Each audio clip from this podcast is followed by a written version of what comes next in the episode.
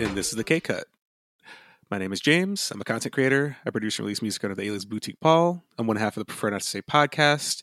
Uh, I've contributed a few articles to Films Fatale, and my main expertise here on the show is no budget cinema. I'm Rachael. I can remember any piece of trivia as long as it's completely useless, and that's why I love the Oscars. My name is Andreas. I am the creator and one of the writers over at Films Fatale. And I love international cinema, art house cinema, and everything in between. But that doesn't matter because the Oscars never honor that stuff. So, except for the occasional international film, depends on you know what it is. So, uh, welcome to another edition of our Oscars Roundtable, where uh, each year, we try to partake in what is known uh, globally as the Oscars death race, where you watch every single nominated film, including the ones that barely exist, like Tell It Like a Woman, and we report our findings here. What are our favorite nominations? What do we want to win? What do we think will win? Because that's not always the same answer. What should not have been here at all? And all that good stuff. So, because of how things were this year and in terms of how late we could see some of the nominees. We're going to consolidate things a little bit this year. I know last year we had like an extravaganza with all these episodes. We're just going to do uh, two episodes, bite sized, recapping as much as we can. Um, and yeah, everything's going to be good. So, what we're going to do is in the first portion of the episode, I'm just going to riff off um, the nominees of the categories we will be covering.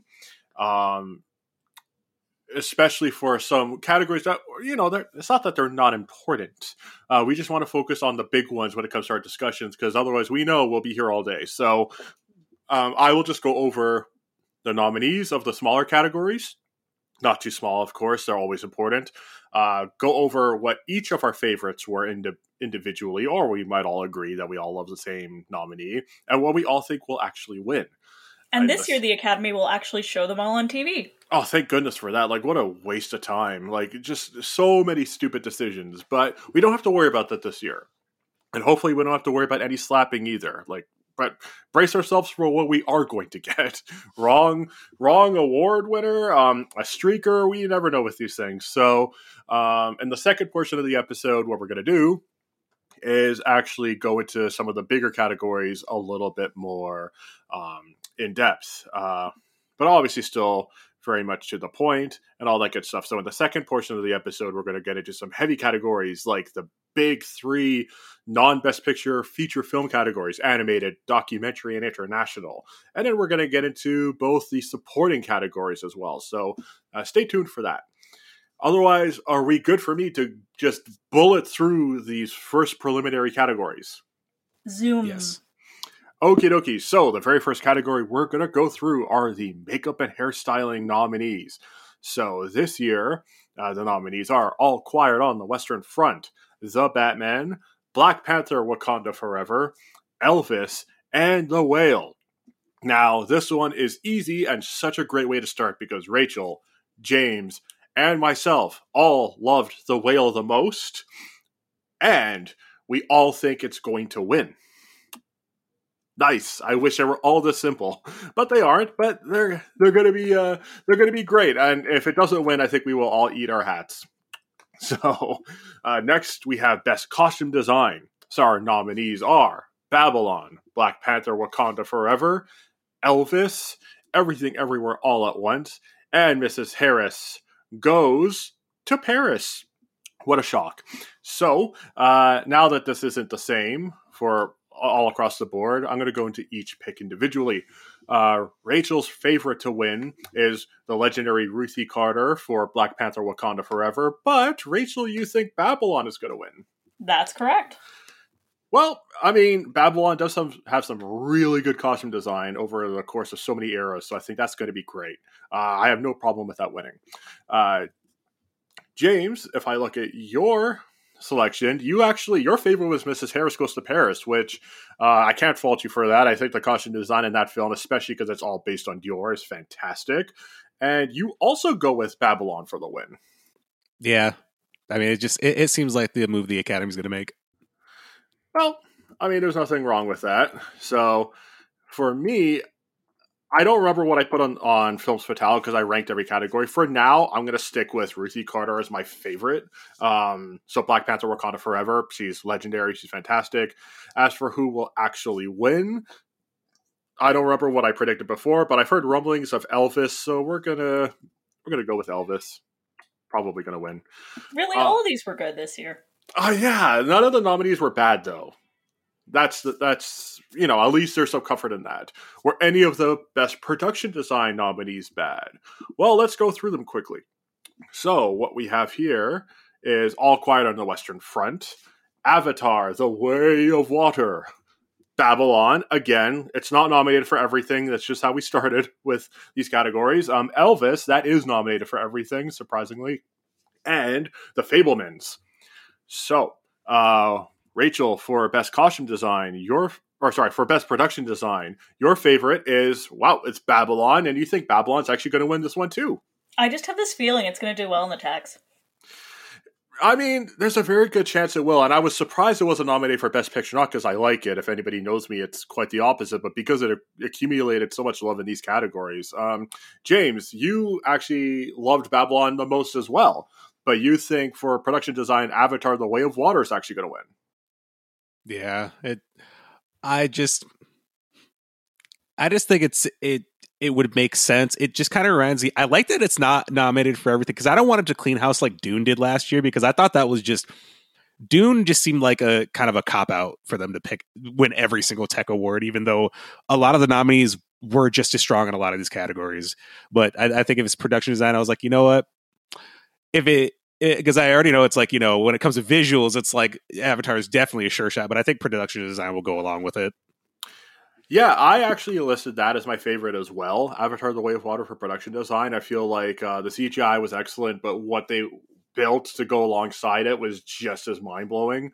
Um, having said that, what I think is actually going to win, um, that's a good question. I have a weird feeling, and I could change my mind. It's I'm going to jump on this train. I'm going to say Babylon as well, but deep down, I feel like it might be All Quiet on the Western Front. But I'll go with Babylon. Why not?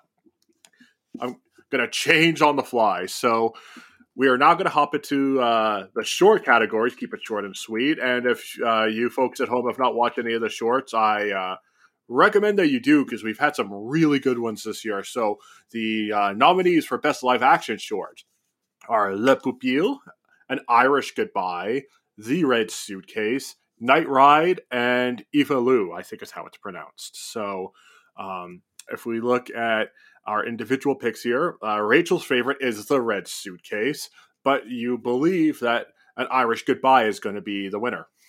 Yes, I do. And uh, James, it sounds like you think it's also going to win An Irish Goodbye, but you actually picked it as your own personal favorite as well. So I was a, I was the red suitcase was my favorite, but and I they're, they're kind of equal for me. I think it's just like having lost a parent last year, like that short really kind of hit me a bit differently than the other ones. And I feel like the it was way, also really entertaining. absolutely, and I feel like the way that it's like so um oh what's the word what like dysfunctional as well is like very realistic when it comes to like grief and stuff. So And it's a Um, great portrayal of a character with Down syndrome that isn't seen too often. Absolutely. I feel like um I hope that and like the peanut butter falcon and those sorts of uh, portrayals are going to be like the norm from now on. Um Also, Ireland is having quite a year at the Oscars this year, so maybe this will be one of its wins. yeah, what are some of the other nominees that you're thinking of? Uh, Paul Mescal, everybody who was involved with the Banshees of Inisherin, and um, what was the other one? Uh, The Quiet Girl? of course. Uh, And and, that's like authentically in Irish as well, and that was just like Yes. beautiful to listen to. But that's uh, that's for later on in the episode. Uh, otherwise, I'm in agreement that an Irish Goodbye is probably going, going to win. But my also also my personal favorite along uh, alongside you, Rachael, is the Red Suitcase. I thought it was brilliant. But shorts are unpredictable, so our predictions are kind of out of thin air. Right? Uh, yeah, they they they can be very unpredictable, and I'm sure that this next batch of category or this next batch of nominees will also be unpredictable. That is the best documentary short, or as it's sometimes called, best documentary short subject. Uh, so your nominees are The Elephant Whisperers, How Do You Measure a Year, Stranger at the Gate, The Martha Mitchell Effect, and Howl Out, I think it's pronounced, the uh, lovely Out. Walrus documentary. How do you pronounce it, Rachael? Hole out. Hole Out. Well, that shows how much I actually watch these. I'm a terrible MC. I'm going home.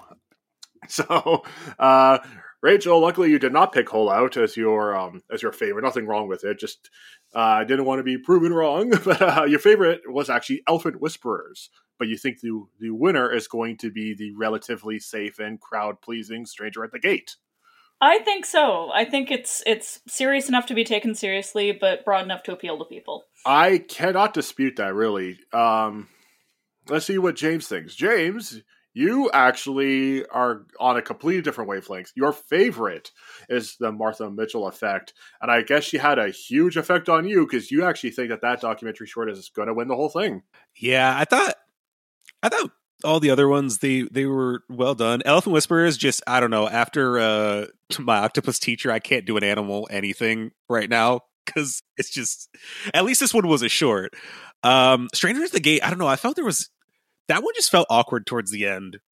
Um but the Martha Mitchell effect, I think it's one of the it's like a the perfect short to drop now in just like the era where everyone's literally deconstructing everything to death and you start like we're actually highlighting stories like this because Martha Mitchell was like a firecracker when her husband was involved in the whole, you know, Watergate. it was the Watergate scandal, and it's just like, oh, I didn't even know this part. And then you know the how they try to paint her as crazy, and she was like, no, I'm not going to be quiet, and she was just loud all in in general. She wasn't like the the typical wives of politicians. No, she was she was sitting at the tables with them without their permission and being involved.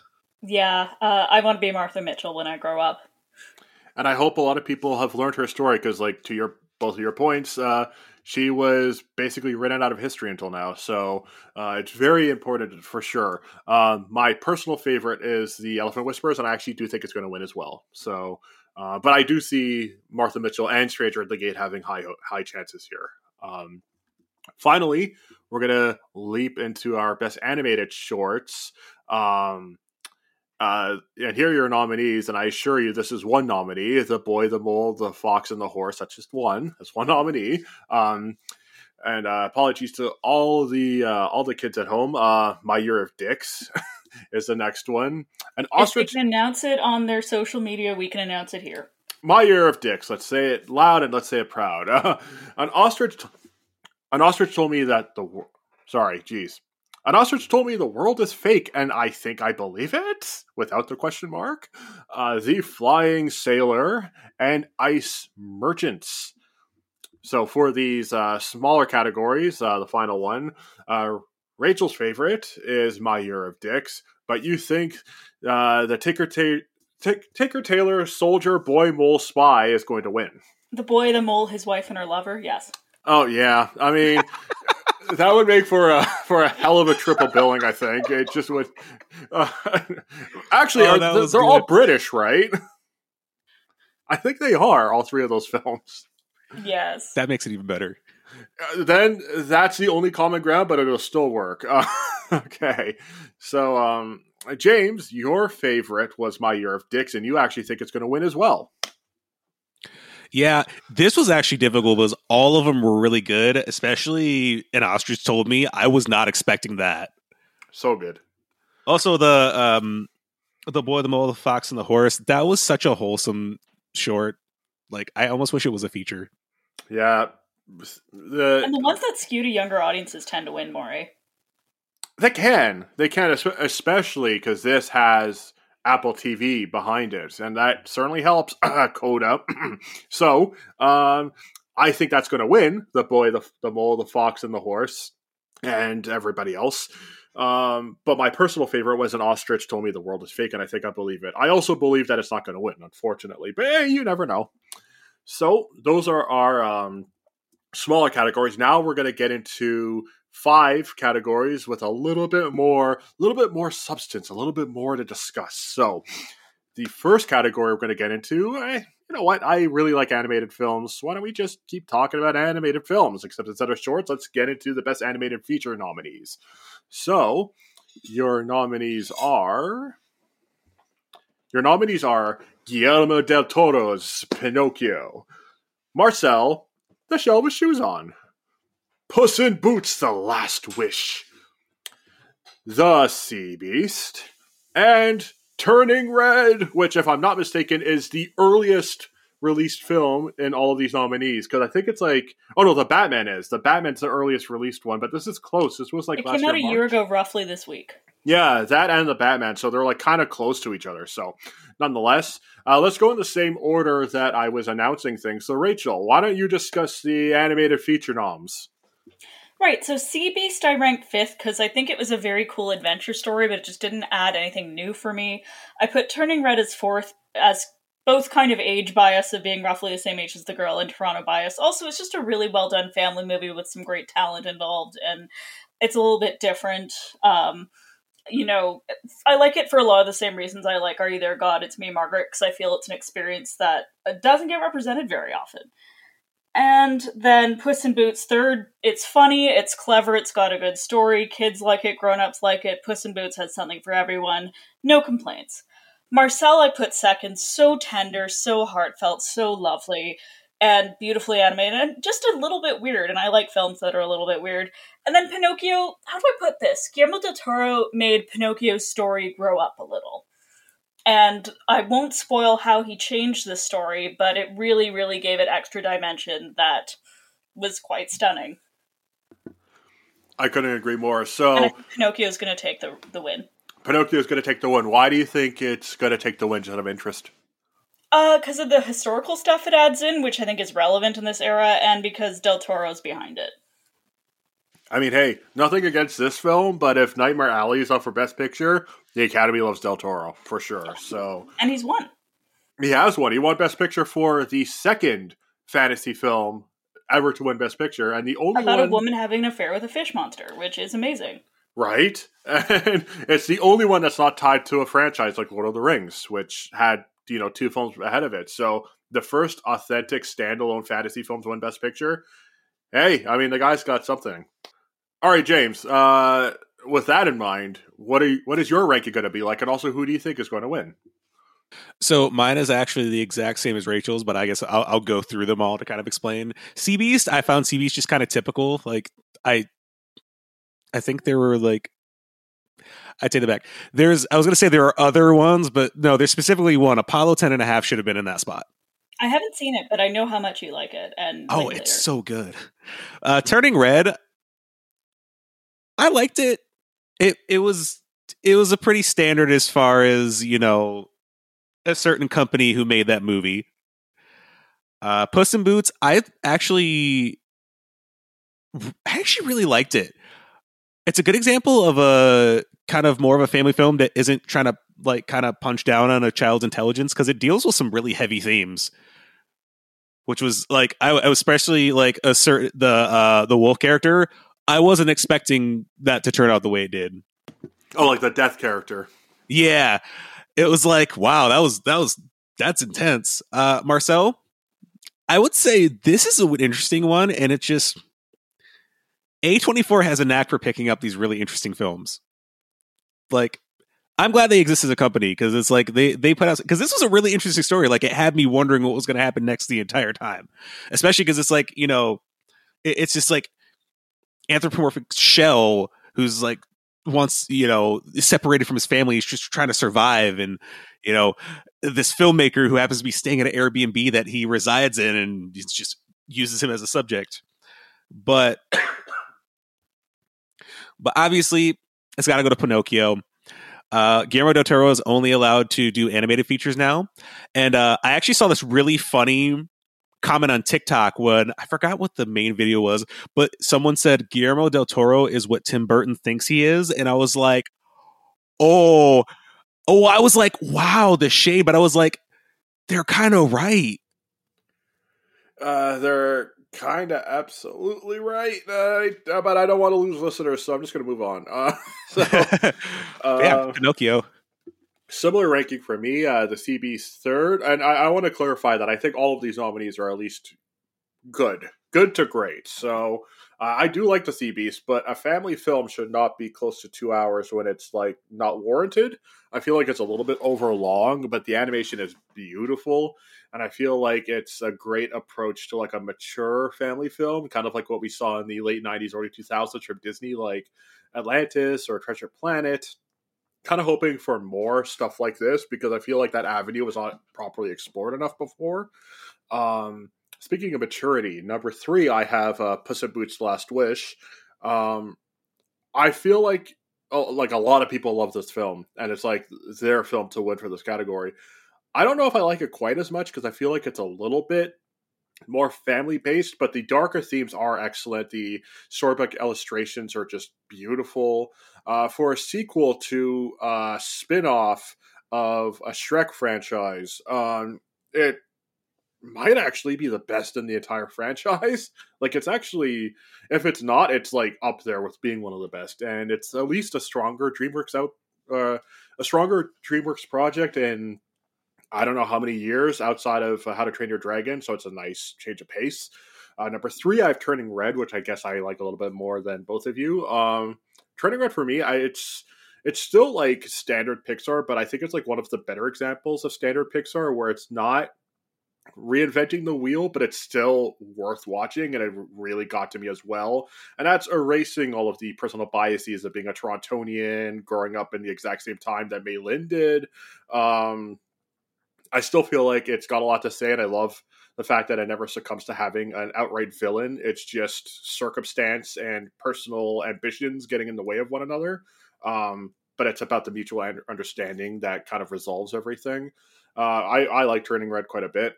Um, number two is uh, Marcel Shell with Shoes On, which I absolutely adore. Outside of one or two conveniences, I think it's one of the most inventive films of last year. Love the mockumentary vibe. Love the fact that it's uh, just so cute, but at the same time so moving.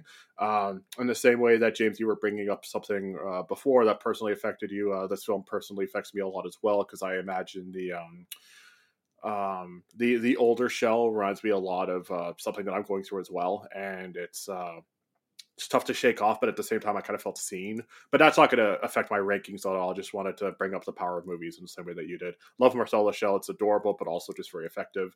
Number one is uh, Guillermo del Toro's Pinocchio. I'm so glad it was a success. Love it. It's so creative as well. Um, I'll respect your wishes, Rachael. I will not spoil anything. The choices that Del Toro made are just so so interesting and everything feels like it was worthwhile and it enhances the story. And I'm telling you, I'm telling you that this is going to go down as one of the most definitive versions of Pinocchio cinematic history, especially because so many of them are big crap, and we've seen a lot for the Oscars death race. So um, I also think it's going to win. So all right, I feel like to wrap up this category, we all predict a Pinocchio win, correct? And we all ranked it first. And if any of us are lying, our noses shall grow. And uh, unfortunately, none of us can see that because we're recording from home, so we can't tell if any of us are BSing. So we'll never know. so, uh, speaking of fact or fiction, um, uh, Pinocchio cannot tell a lie, otherwise people will know. And same thing with documentaries. We're going to get into the best documentary feature. And I've got to say, this is probably the strongest category of every single nominee this year. Like, this is just so stacked. Here are your nominees All That Breathes, All the Beauty and the Bloodshed, Fire of Love, A House Made of Splinters, and Navalny. Oh my goodness, where do we start? Rachael, please I ranked Fire. Okay, when films are this good stacked together, you've got to get really subjective. So when I rank something last, it doesn't mean I didn't like it. It just means it didn't grab me as much as the rest for very subjective reasons. So I put Fire of Love last just because the subject matter didn't draw me in really. And then The House Full of Splinters I liked as well. I felt that it was much more straightforward as a film and it didn't quite take the. Well, no, it took a lot of risks, but in terms of creating, in terms of the style of the film, I think there was more experimentation in the others that put them above uh, the two at the bottom. All That Breathes, it was beautiful, it was meditative, it was a compelling subject matter, it just had all the ingredients. All the Beauty and the Bloodshed, I would call a symphony in film form, just like I did with Ascension last year. It was just beautifully constructed, it was innovative. I mean, it was Poitras, so, you know, it's going to be something good, and the subject matter is very important. But I had to put number one, which I also think is going to win, is Navalny. I thought this was an incredibly compelling thriller of a documentary. It really was. And I don't mean that to make light of the situation, I just mean that it kept the viewer drawn in and it really communicated its message. It has been cleaning up lately, and I think it's going to continue that streak. So tough to rank these. Um, and all very valid points, and I'm, sure, I'm sure we're going to hear some similar sentiments when we hop over to you, James. Alrighty, so yeah, this was really, this was a really strong year for documentaries. I put uh, House Made of Splinters. It just didn't really jump out at me. Uh, I did uh, All That Breathes Fourth. I thought this was really interesting. This is one of those ones that I think could have been a short, but that's I can see that that's really yeah it's it, it, was oh, sometimes they're either just too long or too short. In this case it was a bit too long. But i, I do like the, the kind of nuanced subject matter of you know them trying to like rehabilitate these specific birds. Oh the uh, black kites. Yeah. Uh put fire of love third. I enjoyed it. I think anything that is comprised of archive footage is always fascinating because you have to be very particular in the way that you do it. And I thought this pulled it off really well, especially telling a really bizarre love story that just makes any couple activity seem lame in comparison. I mean, you don't expect a a bond over volcanoes to be a thing, but it was. All the beauty and the bloodshed. I I think this is one of the more more important ones because of the prescription drug crisis that you know we've been dealing with in recent years but also just like just seeing this story it's very captivating kind of like the like the flashes back and the cl- flashes forward to the protests and stuff like that.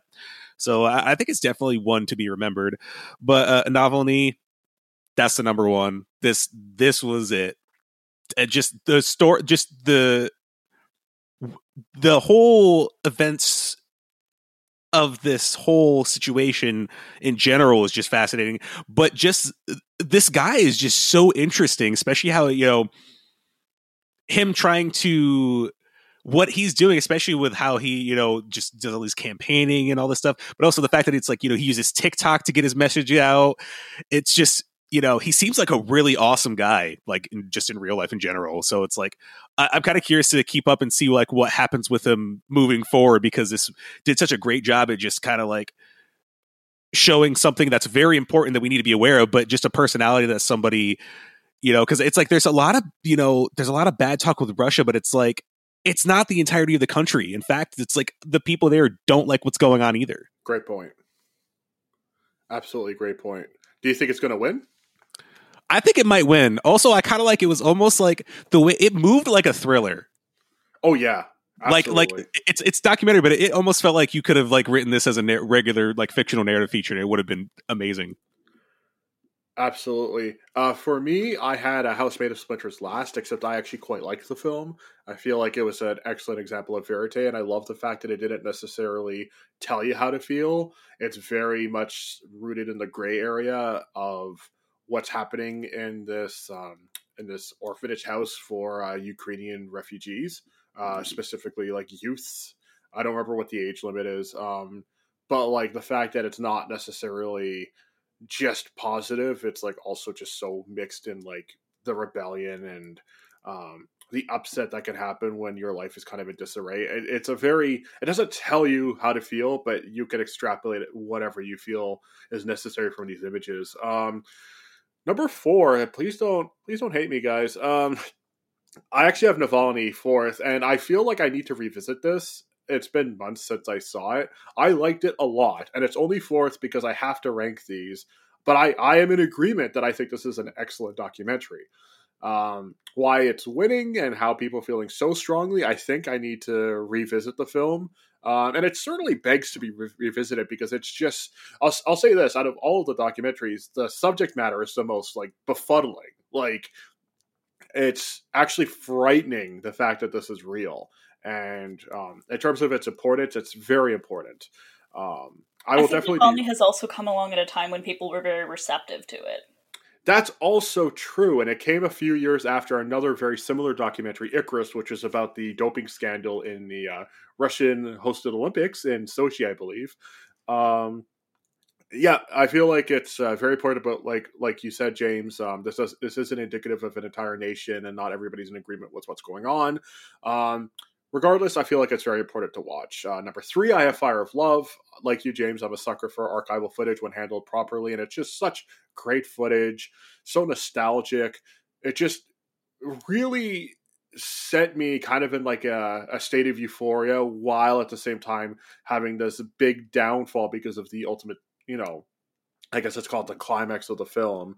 Uh, you know, people unfortunately passing for doing what they love. Um, loved it, loved it, loved it. I think it's so good. Number two is All That Breathes, which uh, I feel the, the opposite, James. I, I did not want this to end. I wanted this to go on for three hours. I love the fact that it's not just focusing on the black kites, it's focusing, the black kites are like birds of prey, by the way. Um, it's focusing on literally all breathing all breathing beings, anything that has a life and has a pulse. Um, I love the fact that the film starts off as rats, and you assume that they're there because they're either infiltrating a city or they're there for the black kites to eat as they're birds of prey.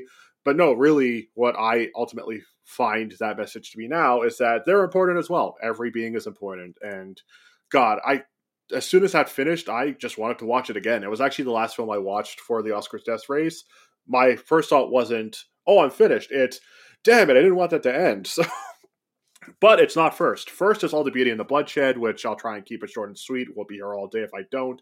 I think it's one of the greatest documentaries I've seen in the last ten years. I was just so blown away, disgusted, um, hurt, but also just deeply moved. Just it's one of the most powerful films I've seen in years. And Nan Goldin is just uh just a remarkable human being and um, I, I think it's one of the best documentaries I've seen in the last 10 years, perhaps of all time. Seriously, I adore this film. I used to think it was going to win, and that's what the original prediction I had on on Films Fatale was that, that this was going to win. But I think the tides changed, like they always do in um, as they always do in uh, in the, the award season. So I think this is actually going to go to Navalny. Any final thoughts on the documentary category? No, I think we covered it pretty well. I, it was a it was a tough one. It's just they were all good. Yeah, so in the interest of keeping this moving, shall we hop over and travel the world a bit? Yeah, in case we weren't traveling the world already with the you know the documentary features, you know we were we were going to like Russia, we're going over to um Ukraine as well. Um over to the United States. Now we're going all over the place. We're going to visit so many countries. And four out of uh, five of them are in Europe. So many countries, but not so many continents. so I guess that that kind of uh, sets the tone a little bit better. Oh yeah, they are all in Europe. My God. Um, so here are your nominees. Not Decision to Leave. Sorry. Uh, here are your nominees for Best International Feature Film. All Quiet on the Western Front, representing Germany. Argentina 1985 representing France, representing Argentina, obviously. Um, Close is representing Belgium. EO representing Poland. And finally, The Quiet Girl, I say emphatically, representing Ireland. Rachael, I have a feeling I know what you're going to rank very highly, as we've discussed earlier in the episode, but nonetheless, have at it. What are your rankings? RRR. Oh yeah, yeah. sorry, I didn't bring that up. Sorry. Anyway, number five, I put Argentina just because I think it was a really strong film, a really strong courtroom drama, but it did get bogged down a bit, and I felt it was a little bit overlong. Uh, All, uh, All Quiet on the Western Front, I ranked as number four. It is a very strong film. It's a great World War One film. It has very little to do with the novel All Quiet on the Western Front. It completely botched its adaptation, and I'm very mad about it. And anyway, uh, special no points to All Quiet on the Western Front, but it was well made, so I'll put it fourth. And then third was Close. I thought this was lovely. I thought this was heartfelt, beautiful story about adolescence in Belgium. Um, ultimately, though, I think I just love The Quiet Girl more. I think I, I, first of all, I'm always up for a good Irish language exercise, but second, I just love the performance by the lead girl, by her various family members, and the journey she goes through. And really, Close and the Quiet Girl kind of exist on the same a wavelength, so it was interesting to watch the two fairly close together. But number one has to be EO, just because I loved the creativity they took with it, the camera work, and in the end, I just adored that poor little donkey. I, I think it was a really compelling story, and I love animal stories, and that one is from Poland. Uh, I think All Quiet is going to win, as much as it pains me to say it. Yeah, I don't know if uh, we're going to hear much of a difference in that part of the discussion. But uh, James, do you, have, do you at least have a different ranking, or are you on the same page as Rachael again? I am actually on the same page. Oh So I put. Argentina 1985 last. It was. It, I thought it was good. It was just basic. It, it was. It didn't really do anything to really stand out. All Quiet on the Western Front. Mainly, it's it's a standard war film. It was very well done, and I, you know, uh, yeah, I'll just say that it was really well made. But at this, as far as just war movies go, I think there are, have been better. I, I think, like, I mean, we saw a better one with 1917, at least in my opinion. But yeah, I put close third. I think. I don't know what it is. I think we're just getting. I think we get so many coming of age movies in like the past decade that it's really hard to like be excited about one. Mm-hmm. And I, I I thought this one was great, but yeah, it, it just kind of sat in the middle for me. The Quiet Girl, I really enjoyed. I think the story was a little bit more.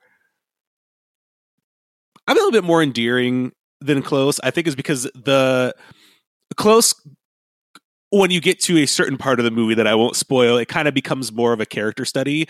Whereas the Quiet Girl, I think you know you can feel the depth in the relationship that builds uh, with her grandparents, or was it her grandparents? They were relatives of some sort. Rachael, do you They were recall? Yeah, Oh, they were like it- distant cousins or something. Right. Oh, that's right. Yeah, not grandparents. I think it's just because they were older. It was like their grandparents, but you know, because there, there's a reve- kind of a reveal there that actually is really kind of puts two and two together on this relationship that's developing. But I gotta go with EO as the top because I never thought a movie about a donkey would be as interesting as this was, and it's like. We need more movies like that. It was almost like if Terrence Malick decided to make a movie just about an animal, that's what this movie would be also that open ended it the way it, the ending the way it was i was just like you you can't just leave it off like that i need to see more Well, we all know that Eo moved to the Hundred Acre Wood and took up his life there, and he was very sad after all he'd been through. Well, I don't know if I want to make that comparison anymore after that awful Woody the Poop Blood and Honey movie, but let's just pretend that doesn't exist. If we could pretend that this is real, we could pretend that that doesn't exist. What do you think is going to win, James? i think it'll be the quiet girl You think that's going to win? Wow. Okay. Really? I, I think I think for once the the Academy will chill out on giving a, the award to a war movie. Yeah, they do like their war movies. They do. They really do. I have this question though. Even though it's nominated for Best Picture, do you think A Quiet Girl still has a chance to beat All Quiet? Also, why are they both quiet? I don't know. All I mean- Quiet Girls on the Western Front. yeah, I don't know. I, I think it might stand a chance. It's it's like a sliver of a chance, but uh, I mean, we all know the best. We all know this award should be going to RRR though. Yes. or Decision to Leave. Those were both films that were well, one was at the hand of the Academy, Decision to Leave, and one was at the Academy of its own nation. India not selecting RRR is very silly. I think we all know that. Also, as two thirds of this podcast is Canadian and Michigan is very close to Canada, I have to say this is like the 10th year in a row Canada hasn't been nominated. And guys, come on, we gotta make it happen. Yeah, we we've got good output. We just got to do something. You know, we got to do something. So, uh, number five, Argentina, nineteen eighty five. I feel like I've got nothing else to add to that. Uh, number four, uh, All Quiet on the Western Front as well. Um, I don't hate the changes like you do, Rachael. I feel like they're at least making the film kind of feel necessary. When uh, ultimately, I, f- I feel like the nineteen thirty version. Uh, the British version is like the ultimate version. It's one of the best war films of all time. We're gonna have Um, fun with this during adapted screenplay.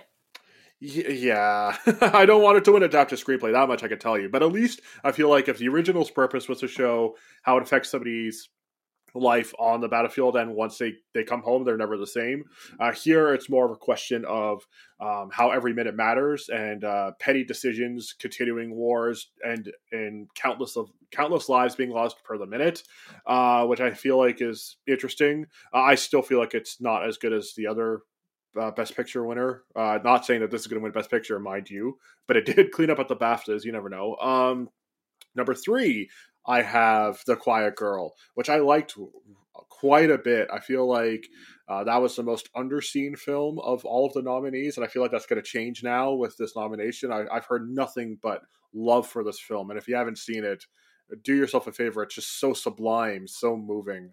Um, number two is EO. Uh, can't add much more to it that uh, both of you haven't said already, and um, the only thing I'll add is if you like this film, uh, Bresson has a film called Au Hasard Balthazar, which this film is based on, at least loosely. That is a must. If you love, if you love uh, donkey films, a donkey new wave, uh, that is the place to start. Also, uh, yeah, great year for donkeys. great year for donkeys, especially with uh, uh, not not great within the confinements of their stories, like Banshees of Inisherin and EO, but uh, the donkey representation on screen, yes, yes, donkey representation. Um, number one, I'm going to uh, rate Close, which I was so moved by this film. I love the fact that it speaks volumes with what's not on screen as opposed to what is on screen. Just loved it, loved it, loved it. Can't sing about it more than I can. I mean, if I if I did, we'd just be here all day again. Um, that's always my excuse, but it's true, you know. Uh, but I think All Quiet's going to win. I feel like it's nominated for Best Picture. It's nominated for so many other things. I'm like frightened it has a slight chance to win Best Picture overall now because of what happened at the BAFTAs. But at the same time, I don't think that's going to happen. Uh, for me, it's like I'm afraid of that one inch barrier of subtitles. Yeah, but like when the film I feel like is the best film of it. Like Decision to Leave was not even nominated. If that was like cleaning up house, I'd be so stoked. But anyway, we're not going down that path. We're going to go down a different path instead. Um, you know what happens when somebody gets like really upset? You need a little bit of support, and this is the worst segue of all time. We're heading over to the supporting acting categories. First off, we're going to start off with supporting actor. Um, who would do a hell of a lot better of a job of segueing than I just did. Uh, here are your nominees, though. Speaking of uh, donkey films, we've got Brendan Gleeson in The Banshees of Inisherin, Brian Tyree Henry, one of the like mysterious selections, just so awesome. Uh, Causeway, so happy that this happened. Judd Hirsch in The Fabelmans, uh, shortest on uh, shortest screen time that any of the nominees have. I think he was in Fabelmans for like ten minutes, not even. Um, Barry Keoghan and the Banshees of Inisherin, and Ke Huy Quan, Everything Everywhere All at Once. First off, before we get into our rankings, shall we make our prediction as who's going to win on the count of three? One, two, three. Ke Huy Quan. Yeah. Okay, so we're all in now, agreement. I gotta say here though, nothing's certain until the envelope's opened, and there's no such thing as a lock. This is the best we know right now, but I think it's pretty obvious. To your point, Brendan, or uh, to your point, Barry Keoghan actually won the BAFTA and not Quan. He won everything else. But to your point, you just never know. Anyway, Rachael, what are your rankings? Okay, I put Hirsch fifth. He was great, just the lowest screen time kind of hurt his chances here. Number four, Gleeson. He did a great job. He was super funny. Uh, he was dark and frightening. He just kind of took everything in that role and embodied it. Henry, I thought he really changed his film. He brought a lot of tenderness to it, and uh, I think added to the complexity, and he elevated what would have been a very middling movie otherwise. Um, then Keoghan, I think his role is so easily a caricature. Like it could have gone off the rails so fast, but he brought this real heart to it, and I think he really made the character a character instead of a joke. But yeah, Quan is number one, and I'm gonna say something a little odd about this, but I think that his performance is the equivalent of Maria Bakalova's in Borat. In that, if he had not been in this film, it would still have been a decent film, but it would have been a totally different film. I think that his character and the sort of I'm overusing this term, but the heart that he brought to the film, the emotional center that he creates, made the film stronger and widened its scope even though they're like completely different in terms of caliber, I understand what you're saying. Where Maria Bakalova and Ke Huy Quan are the emotional epicenters that tether otherwise absurdist films that could have gone off the rails. It's the definition of a supporting role. It, it expanded the film. Absolutely. James, what about you? Are you also identical to Rachael again, or is this one going to be a little bit different? No, mine's going to be slightly different. Okay. Uh, Hirsch, you know, it's the runtime. It was the runtime. That's really all I have to say about that. Uh, Barry Keoghan fourth because I thought it was good. I just, yeah, it, it was good. I just th- this is a really hard category, but I, he was just the one I had to go fourth. I had to go with uh, Brian Ty- Tyree Henry third because having loved him in his role in Atlanta, I still have to watch the last seasons, but uh, I, it was nice to see him in a vulnerable role. And I just thought, you know, he he because like I I mean, we'll, we'll, obviously talk about this eventually. It's like I, I wasn't really that into Causeway, but I think he was definitely one of the highlights of that. Uh, Brendan Gleeson second because I don't know. There was just something really great about his role in Banshees, which it's. I mean, that movie was great in general, but just I think the way just how he balanced out with Colin Farrell's performance, it was just something really great. But Ke Quan, if this man does not win, I, I'm going to riot. Like, especially because this was the first role he was offered since returning to acting. For those who don't know, and the way it happened was, I guess the Daniels had uh, seen a meme of um, politician Andrew Yang, and it, it, was a joke that said, "Oh, look, it's short round all grown up." And then they thought of him and realized he was the right age for the role, and then reached out because they were having trouble, you know, casting Waymond.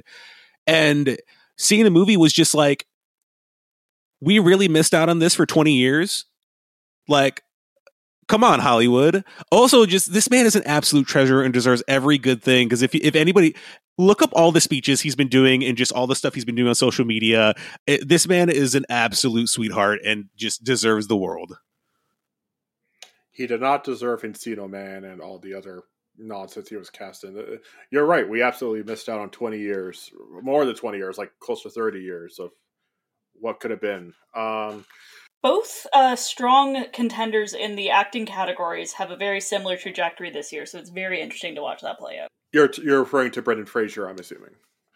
Absolutely, another. More on that next episode. Yes, more on that on next episode. Uh, that's not going to be as set in stone, by the way, um, which is shocking to me. But uh, Anyway, let's let's focus on supporting. Let's focus on supporting. So uh, number five, I've got Judd Hirsch, who I feel like steals the entire film. But again, it's that runtime; he's barely in it. But when he's in the film, my goodness, what a terrific performance! Um, originally, I had Barry Keoghan at number four, but I'm gonna change things a little bit for my initial ranking. I usually do supporting both supporting categories first when I do my uh, all of my rankings on Films Fatale, so things might change. Um, number four, I'm going to place Brian Tyree Henry, actually, who still is excellent in this film, but um, I can't help but feel like had the film been written better or had a little bit more to to go off of, like I feel like it, he would have been even more exemplary. But what we do get is just fantastic from him. Um, number three, I actually have uh, Brendan Brendan Gleeson, who was originally my number two. Um, Banshees of who I think is fantastic. It's the, I believe it's the first time he's ever been nominated, right? Yes, uh, 16 out of 20 nominees this year were not nominated, and the only previous winner is Cate Blanchett. Wow. So uh, we're going to have, uh, qu- you know, at least up to four uh, newbies winning. So that's fantastic. If not, certainly three, which is really cool. Um, Brendan Gleeson is, is great in this film. It's nice that he's finally being uh, recognized. Um, he really does this nice tightrope walk where he never falls into being unbearable or being too cynical or being too annoying, which his character could have easily been given his uh, bullish sort of nature.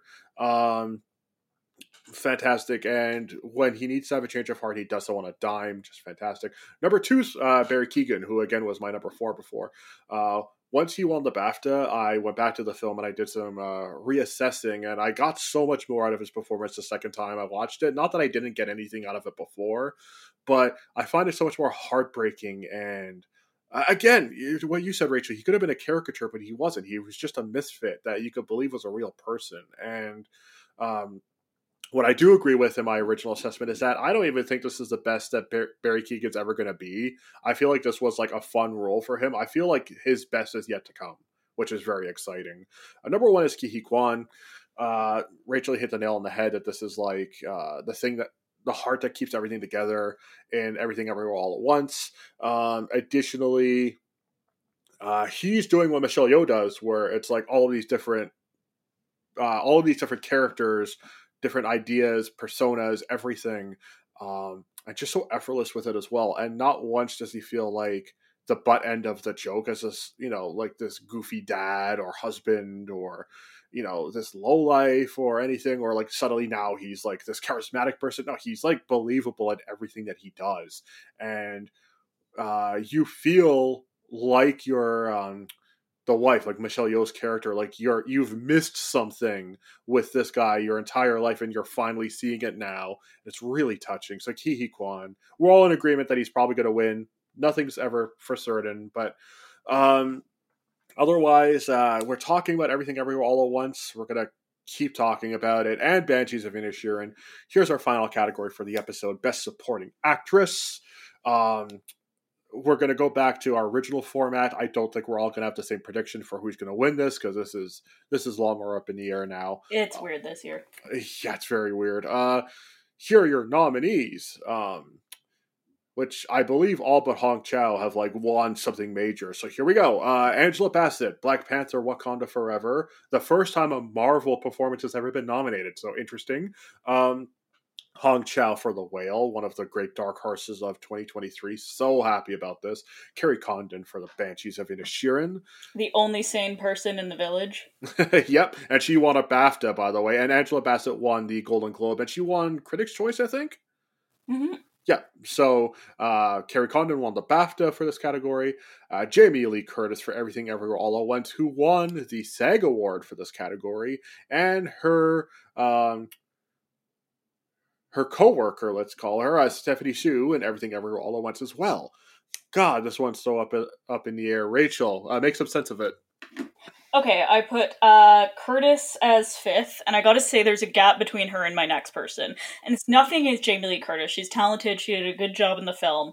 I just didn't feel the role quite lived up to what she can do, so uh, it just didn't fully do it for me. I put Hsu fourth, but it was a really long gap between her and Curtis. I think she was stellar. I just think her performance didn't quite grab me as much as the others. Um, then number three, I have Bassett. I just think she was tremendously. Uh, she had to juggle a bunch of different things in somewhat limited uh, context. You know, I think we think a superhero film's not emotionally deep, but she managed to mine all the emotion in that role, but not go over the top with it. She was truly queenly.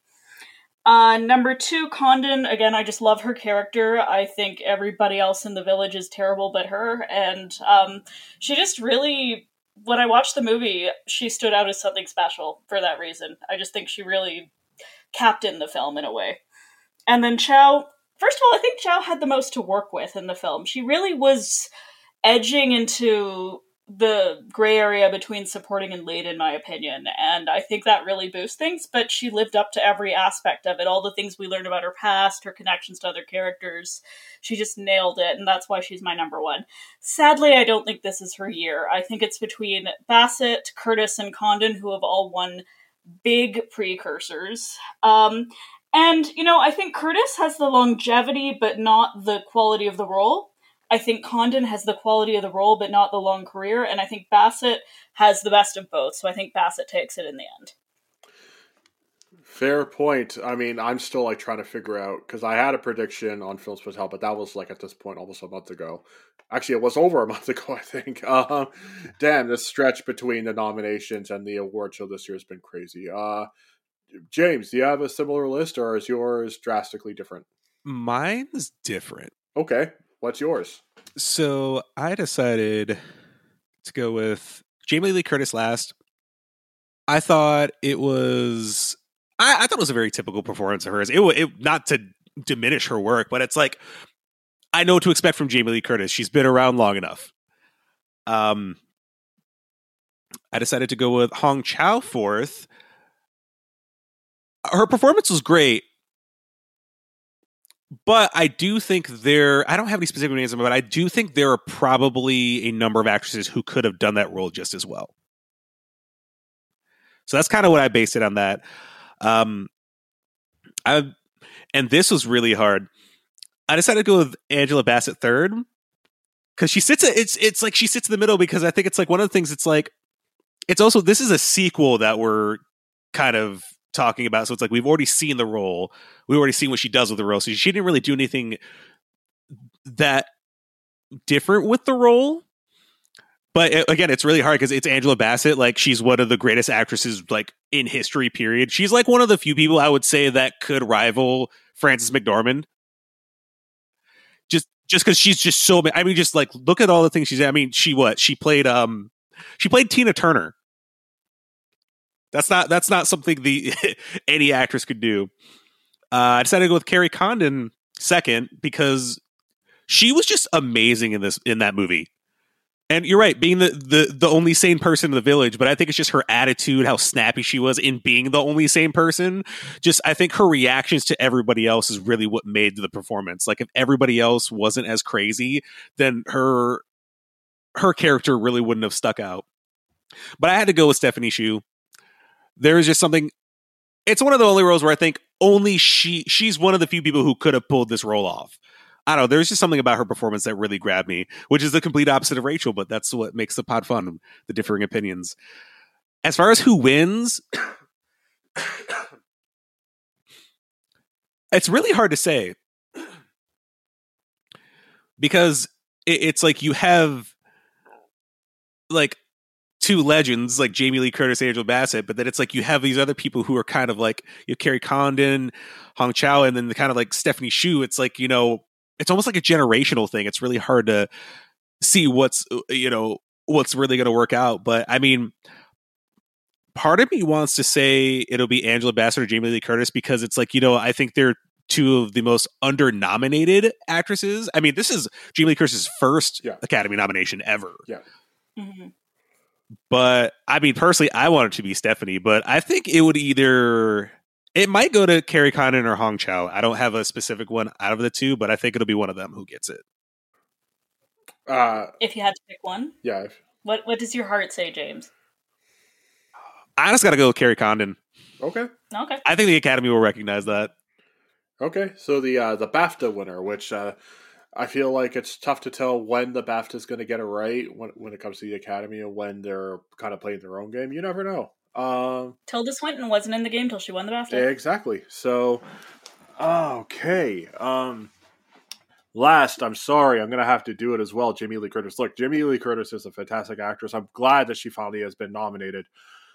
I felt like this performance, and it's not a dig, but if we're ranking, we're ranking. I feel like it's a caricature it's like very specifically, she's this um, IRS agent or whatever it is.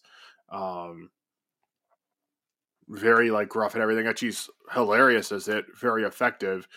And her various different forms. I think there's like only one major form, the one where it's like the hot dog hand universe, um, sausage fingers, whatever you want to call it. Um, where you get like some more emotional depth to her, and you eventually see that in our timeline as well.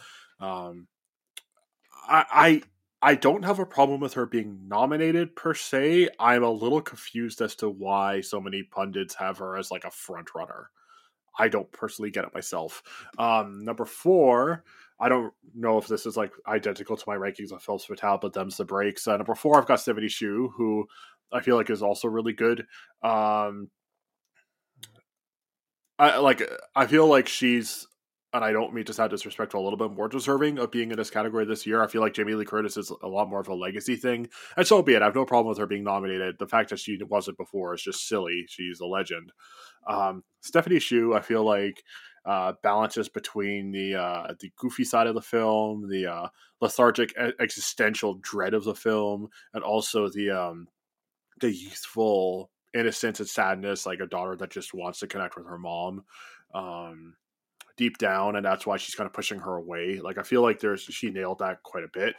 Uh, number three, I've got Kerry Condon, who, yep, the uh, moral epicenter of the Banshees of Inisherin. I feel like her, her rage is our rage, and I feel like it's cathartic, hilarious, meaningful, um, just fantastic such a great performance. Um, number two is Angela Bassett. Uh, never thought I would rank a Marvel performance so high, but my goodness, she's not in Wakanda Forever for very long. But whatever part she's in, she absolutely steals. I frankly think she's too good for for like Marvel films. I'm not trying to take a jab at, at Marvel, but I'm just saying like those are kind of like forms of escapism. She's just like the Shakespearean level, classically trained actress who's in this film. It just is is it's, it's fascinating, but I think she's brilliant. Um, number one is Hong Chau, who's one. Of, I mean, DC's won two acting Oscars, so we can't let them get away with it. Yeah, that's true. that that is true.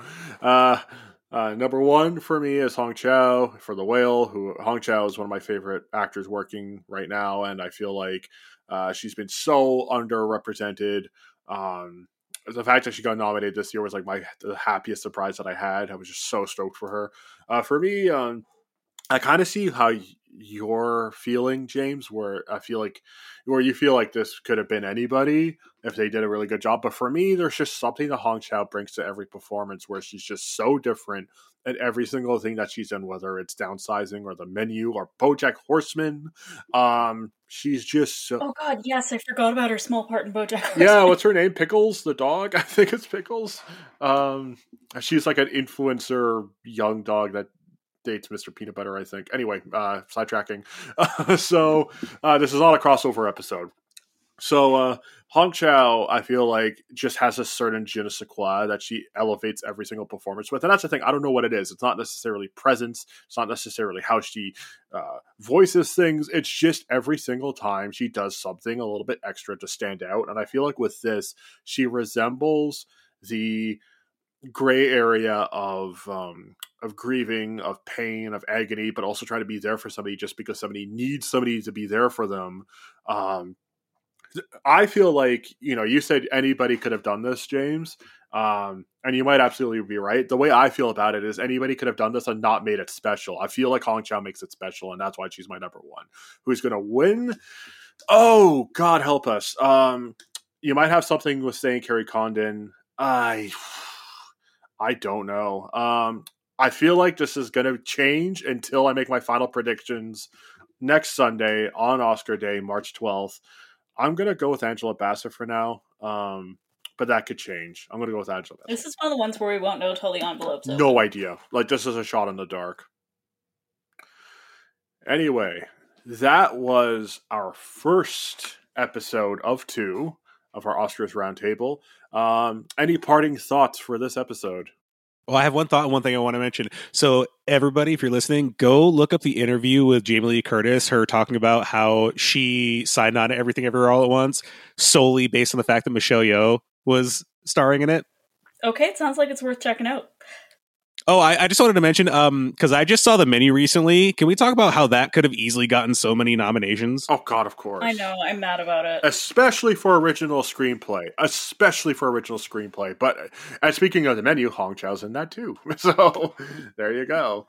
Um, I will say, I know we've been very hard on Jamie Lee Curtis this episode, but I feel like we're all in agreement. She's one of the most badass people ever, and like her support for this film and everybody who's done well within it has been one of the most wholesome beautiful things of the entire award season. Just love how loving she is about her her cohorts. Just amazing. And she even owns being a Nepo baby. Yeah, like that's uh, Jamie Lee Curtis. Like if if you're listening, I'm sure you're not. We love you in general. We love you in general, and you are awesome. oh, there's also um this thing um I was watching with Ke Huy Quan. He was talking he was talking about Jamie Lee Curtis and like the impact she had on him while making the movie. And it's funny, he was talking about how great she was, and she happened to be there, like actually be there. They cut to her and she's like sobbing. But uh yeah, she was talking about how great she was, and um I guess uh she's the person that gave him the confidence to com- you know really go through with it because he was feeling insecure like at the beginning of the shoot and after like that i think that first day after like she said something to him he was like all right i can do this well that that's great what about you, Rachael? Any more parting thoughts or ideas or anything? No, I think the most of what I want to talk about is going to be in the next episode. Fantastic. Well, that was the K Cut. Tune into our next episode for um, the second half of our Oscars Roundtable. Where can our listeners find that? We are on Facebook, Twitter, and Instagram under the K Cut, and we are also doing our cinematic smorgasbord. And to be honest, I've already forgotten what we're watching. That, that is all good. We're all in Oscars mode. That was the K Cut. We are now going into the Cut.